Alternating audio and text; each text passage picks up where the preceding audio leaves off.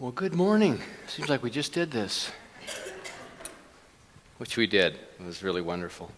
So I'm going to invite you to um, join me in a, in a, moment of silence here. I'm going to sound the, the Tibetan bells, and as a signal to just simply just notice your breathing more attentively. Let your shoulders drop, perhaps. Notice your breath.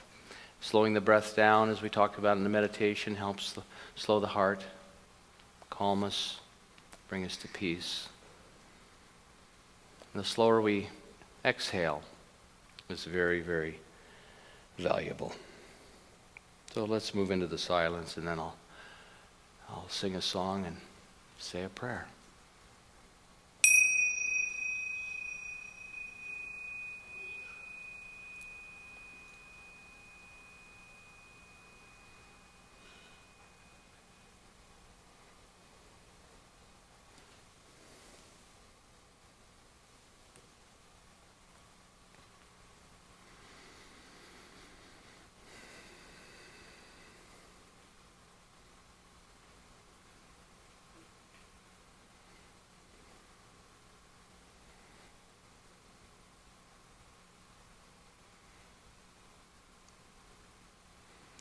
In this very room, there's quite enough love for all the world.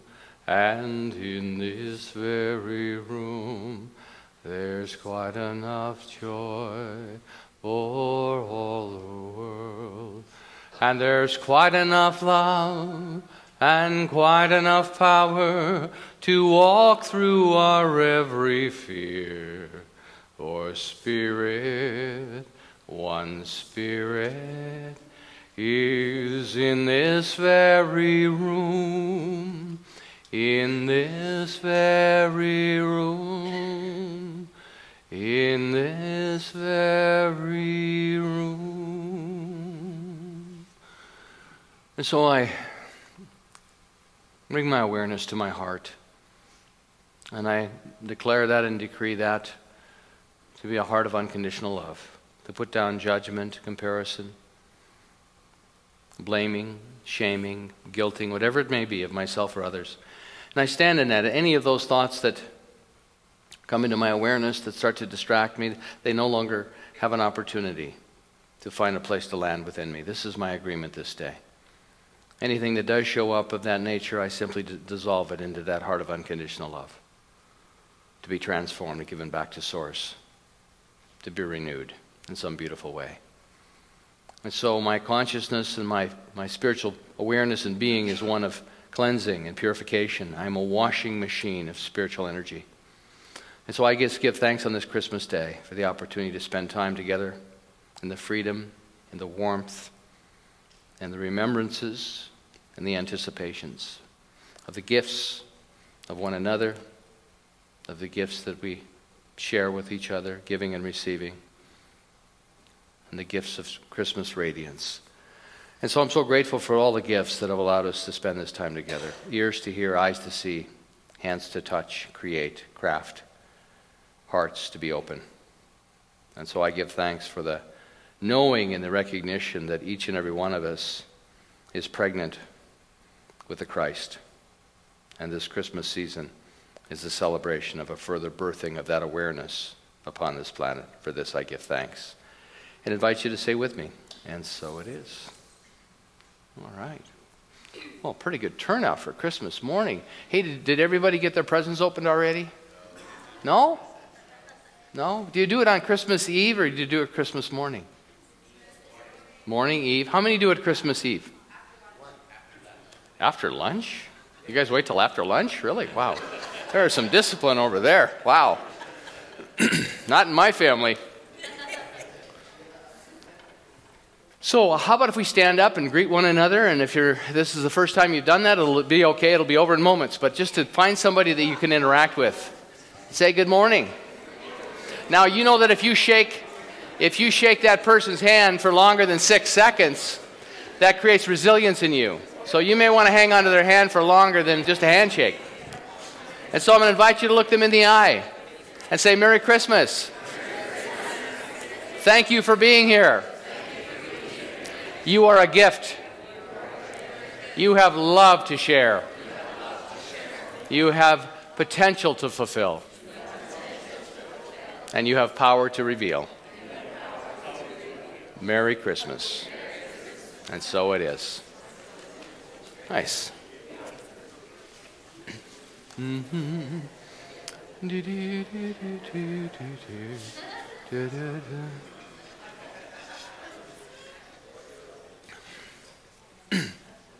So I want, first of all, I want to just, I want to thank some people because it's so important to, to circulate gratitude. You think it's, it's not a big thing, but it is because it shifts us too. And I want to thank um, Dwayne and Barbie Lee Hemmings and their beautiful daughters, Taylor Ray and Rydell, who, who volunteered over the weekend for, to close up for us and to be here early for the candlelighting services. And today they have they've been here to greet and to usher and to preside and to help and get glasses of water for people and myself included. And where are you for? There you are. They're in the back. But I want to just thank you so much. What a wonderful. They said we want this to be your Christmas gift. So thank you. Yeah, and I want to thank I want to thank Mitch Smith and Andreas who's here for all the great music we've had for the last three days. Thank you guys for being here. You know, and I, I, want to own my own part. I was giving you a hard time about knowing, not knowing the words of Silent Night, but I realized I don't know them either. That's why I was like, I guess I don't know this song either. Well, the heck. Mitch and I were laughing about that one. You know, we sing it every year. Why don't I know that one? There are times when I'm singing in this very room and I forget the words. I'm telling you. I'm like, boy, I'm glad these people know this song because I don't remember right now.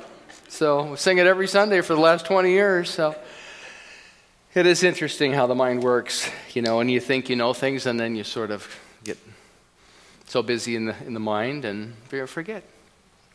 And I also want to I thank uh, Darren and, and, Teresa Griffin for their help with the music last night. And Darren actually sent me a wonderful story to prepare for today that I'm going to I'm gonna share with you because I think it's such a, a wonderful uh, example of um, the Christmas story and, and, what was happening and what has. And we're so blessed to live in a time when there's so many wonderful thinkers that look deeply into how stories were written and what the culture was at the time that shaped the story. And so the, I'm just going to borrow from a, a, beautiful scholar and teacher and speaker and writer, um, theologian by the name of Alexander Shaia. His last name is spelled S H A I A. And brilliant, brilliant man. You can find him on YouTube. He's got his own website. Uh, and really speaks our language of metaphysics and how we approach the Christ. And he um, did a wonderful uh, story called the Chris- Christmas Radiance, which I'm going to call my talk the Christmas Radiance as well. Why, why f- fix it if it isn't broke? But what he did is he talked about the Christmas story in the first century.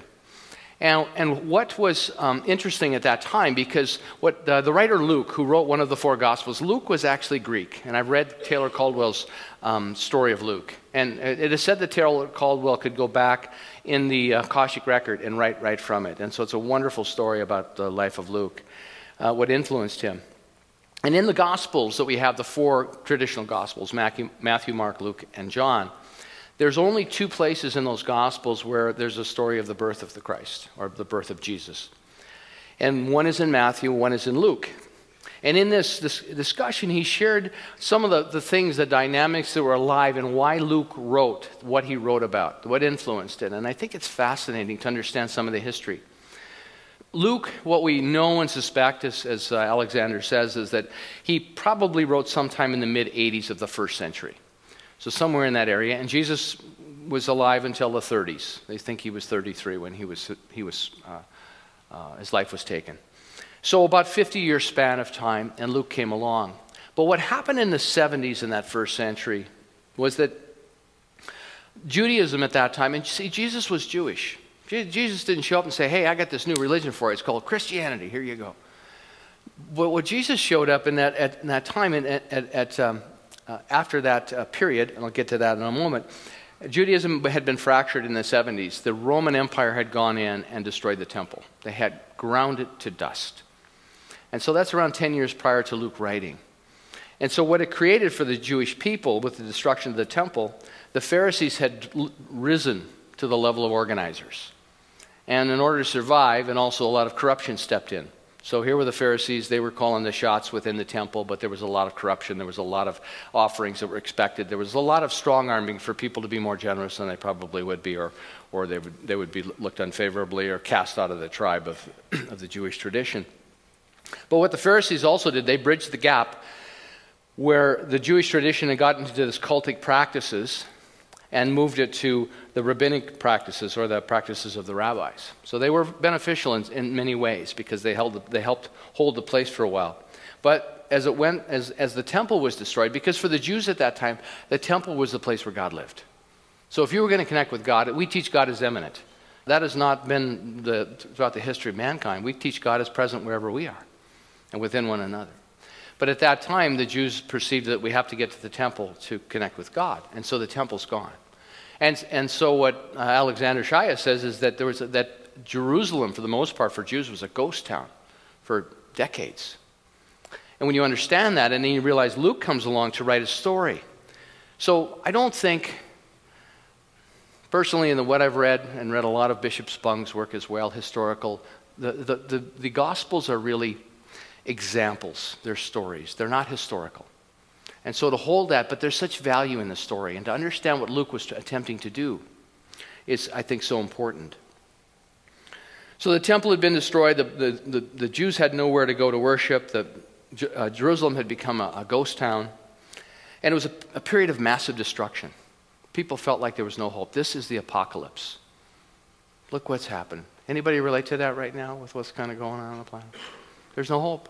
What are we going to do? So Luke was addressing that. So, because the Jews at the time were not able to look to government or, or to the temple for help or hope, everything was corrupt. It was terrible days. Everything is upside down. But Luke's message is more than hope. Luke says, when you think there's no turnaround, keep going. That's what he's telling me. And this is a, the beautiful part of the story. Luke writes of hope. Luke writes in the story, he sets it up, and he has the angel Gabriel come and visit. First visits Zachariah. Now, Zachariah is married to Elizabeth, and they're struggling to have a child. And so this angel, and now we, how we would interpret angels is higher thoughts. So Zachariah shows up, and, and, and he, uh, the angel shows up, the angel Gabriel. And the angel Gabriel represents endurance and perseverance. There's four angels, primary angels in the Jewish tradition. There's uh, Gabriel, there's Michael, there's Raphael, and there's Uriel. And Uriel used to be the conveyor of, of light. He was sort of replaced by Jesus because Jesus became the personification of light. But the angel went to visit Zechariah and says, Hey, you're going to have a baby. And so Zechariah represents sort of this Western mindset. He says, Well, okay, and where should this baby be educated? And what rabbinical path should the baby go down? And so starts asking all these questions. So here comes the angel of God's presence into his life and higher, at this higher thought. Angels are represented as higher thought. And so what does he do? He starts questioning the angel. And so what does the angel do? He slaps him on the hand, takes away his ability to speak, shuts him up. You're not going to be able to speak until the baby shows up. So he's come out of the temple after he's prayed, and people are asking, What happened? We know you had a vision in there. And he can't say anything. He's just doing, he's making expressions with his face and his eyes. But then the angel Gabriel goes and visits Mary. And Mary looks at him. She hears the message that you are going to be carrying this, this baby, this special baby. And Mary simply ponders the words. And she says to that angel, Thy will be done. Tell me what I must do. What is mine to do in this? And she just knows to continue with her spiritual practice. Because what she knows is if this is true, it'll happen. And I know the promise is true. And I, I don't have to figure it all out. So Mary represents this grace and elegance of just receptivity and understanding that this message has come for her and lands in her. And she just trusts it. And she knows. She, she, doesn't, eh, she doesn't get angsty. She doesn't worry. She doesn't question. She doesn't even believe. She knows. Carl Jung, I was just talking to Mark Coleman the other day, and we were talking about Carl Jung. He'd just seen a video, a video of Carl Jung talking. People, someone asked him about, do you, what do you believe? And he said, I don't believe. I don't believe. I know. And I thought, isn't it amazing? But when we know, we know. So Mary just knew. But it was interesting. So Mary, Mary and Joseph in this whole story, it's a metaphor for what was happening politically because the temples have been corrupted, they've been destroyed and corrupted, and the government. You can't go to the government either. So part of what was happening is, and Luke was writing for the audience of Jesus at this time. So he's writing 50 years later after Jesus had died. And what he's, he's trying to impress upon them is that these are not good times. These are tough times. Because if you are a follower of Jesus, see, Jesus wanted to just, he wanted to just improve Judaism. He wasn't there to start a new religion. He would go to the Pharisees and say, You guys are too busy shining the outside of the cup. You need to shine, shine the inside of the cup. You know, it's, it's like the old Billy Crystal thing. It's, it's more important to look good than to feel good. You know, they, so they were shining the wrong side of the cup. And Jesus was trying to impress that, that upon them and talk about the presence of God within. It is the Father within that doeth the work. So very different, different perspective at all, because when he's saying that, nobody has to go to the temple to connect with God. It's like, why would I have to go to the temple? This guy over here is telling me this stuff is available anywhere, anytime. And so that, you know, and that was in, in opposition to the status quo. So he was challenging things, but he was trying to open it up through love, through the heart. And so he, they, he had that going. And so if you were a follower of Jesus at that time, in the Jewish tradition, you were cast out. You were cast out of the tribe. There's a story in Luke. Luke in chapter 4 goes on to talk about the first time Jesus lectures. And Jesus goes to the first town I know there's a lot, a ton of Bible scholars in this room right now, but you remember the story in Luke. Jesus goes to the town and he does his lecture in the, in the temple, and they're, they're enraged with what he has to say that God is within and God is personal. The Father within does the work. And they chase him out of town, and they're going to throw him off a cliff. And somehow, through his guiles, he escapes that peril. But what it is is an example of someone coming up and once again challenging the status quo and speaking against what people, the common belief was, and being cast out. And so that was part of the dynamic is uh, uh, with Jesus not trying to establish that new faith, but to reform that Jewish tradition. And in that, many of the people that did that were disowned. So what happens with Mary and Joseph, Mary becomes pregnant before she's married. And Mary was part of the priestly caste, as, as uh, Alexander Shaia talks about. Mary was part of this priestly caste, as was her cousin Elizabeth. And Elizabeth and Zachariah gave birth to John, who was Jesus' cousin, who became John the Baptist. And, and he was born about four months before Jesus was born. So, so Mary went to visit Elizabeth, and, and both of them being in the priestly caste, which is Jewish royalty. But because she was newly pregnant and barely married, you know, the, people weren't sure of the timelines, she represents that, that what Luke is trying to represent in this story the people that have been cast out of the tribe for following some of the ideas Jesus offered. So there's friction. And so, what happens when Mary decides to, to give birth to this baby without question because she knows this is mine to do, she starts to separate herself and give up her, her privileged Jewish heritage. She's no longer honored as one of the the special ones in the, in the tribe. And so her and Joseph both become outcasts from the Jewish tradition. And they travel, they, they spend about three or four months with Elizabeth, and then they travel home with Elizabeth and Zachariah. They travel home where they get home and they find out that they, there's a, a, tariff, there's a tax that's being uh, placed upon all the people of the, of the area. And so they travel from Nazareth to Bethlehem. But because they've been cast out by the tribe, and now, as you know, Herod in the story, Herod decides that the firstborn of every family should be killed as well. Because at that point in time, the government didn't like these followers of Jesus because they were passionate and they were creative and they were on fire and they didn't want any of that. They wanted everybody to be really gray. Look, we, we have beat you down to the point where you are nothing. There's nothing left. So don't start getting all wound up about some new idea because that doesn't work. The government didn't want that. And so they had to go there, disenfranchised from family, but also concerns of disenfranchisement from the government, which is a, a, perfect example of what was going on for people at that time and with Jesus. So, what he's done is he's taken what's happening culturally and he, he's created this, this narrative about Jesus and, and Joseph and the birth of the Christ and the consciousness it, it requires to give birth to that. So, it's all metaphor but it's also important to understand it. And so uh, they go, and, and so they've been cast out, and because they've been cast out, they had nowhere to go. They get to Bethlehem, they have fr- family and friends in Bethlehem. They can't go there because they've been thrown out of the family. What the Jewish tradition would say at that time if you go against the tribe, we will ritually kill you. That's what was happening with Jesus in the temple when they chased him out. We will ritually kill you. And so Mary and Joseph are on their own. But Mary is so, she knows. She knows what she must do.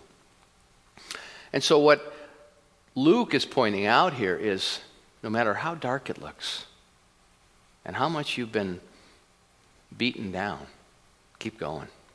Just keep going. That's the story of Mary and Joseph. See, Luke wants us to know and to have Mary's sense of knowing that God's promise is real. And she trusts it. If you look in Scripture, the Scripture is full of God's promises. I promise you a future. So the journey from Nazareth to Bethlehem, because of the rejection of family, no family to go to, no place to go, they find a place to give birth, which is the lowest of the low, which is with the animals. It's filthy in there. Anybody ever been in a barn? It's filthy in there which is another example of how low they had to go. And they had to go into the darkness. It's dark in there. And the other piece of it that so baby Jesus is born in this stable. And, and, and uh, the, the, first people in the story of Luke to hear about this, where the announcement is, where another angel shows up, and this time Luke doesn't say what angel it is, but it's, another, it's a higher thought. It's to the shepherds. The shepherds are another marginalized group because they're, they're out there in the fields. They smell terrible. You can tell when a shepherd's coming through town 10 minutes before they get there because you smell them coming. They're filthy.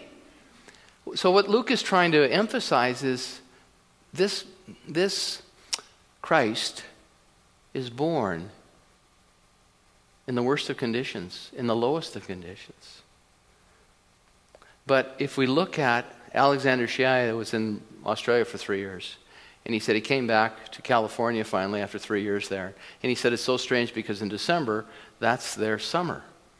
And it's sunlight all the time. But he said to come back to an environment where there's actually darkness, the Christmas lights are so radiant, they're so beautiful.